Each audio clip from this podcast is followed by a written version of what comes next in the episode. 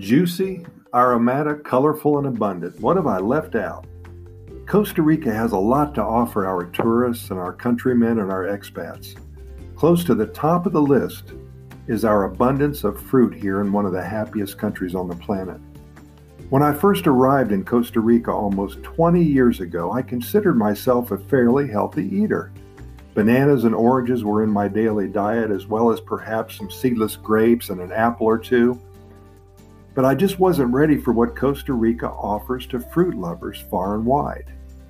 Granadilla, maracula, carambola, guava, mamonchina, sweet guanabana. Not only have I ever not seen these varieties of tropical fruit before, but I couldn't even pronounce them. And guess what? I still can't pronounce them, but that's okay because when you see them at the fruit stand, all you do is point to them. You pick them up, you take them to the counter, and you buy them. You don't need to know what they are.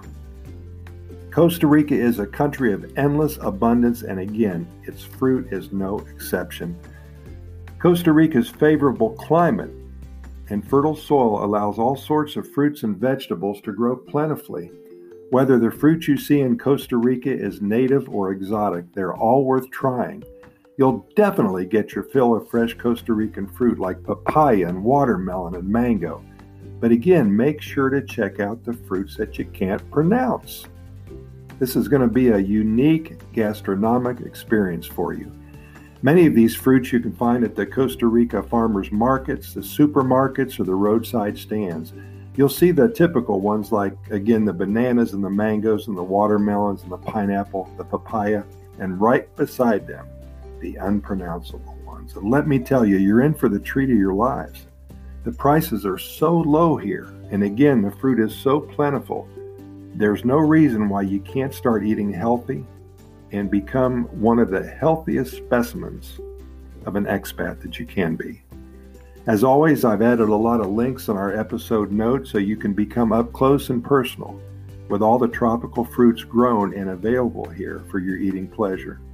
I've also added quite a few video links for you.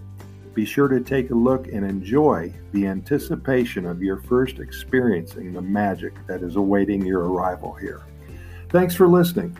And be sure to take in our other podcast episodes. Our only goal here is to allow you to become more familiar with Costa Rica and the Pura Vida lifestyle and all it has to offer you and your family. You can find our Costa Rica Pura Vida Lifestyle podcast series episodes on most major podcast venues.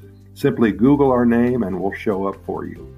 We'll see you here soon in Costa Rica, and the fruit will be ready for your enjoyment.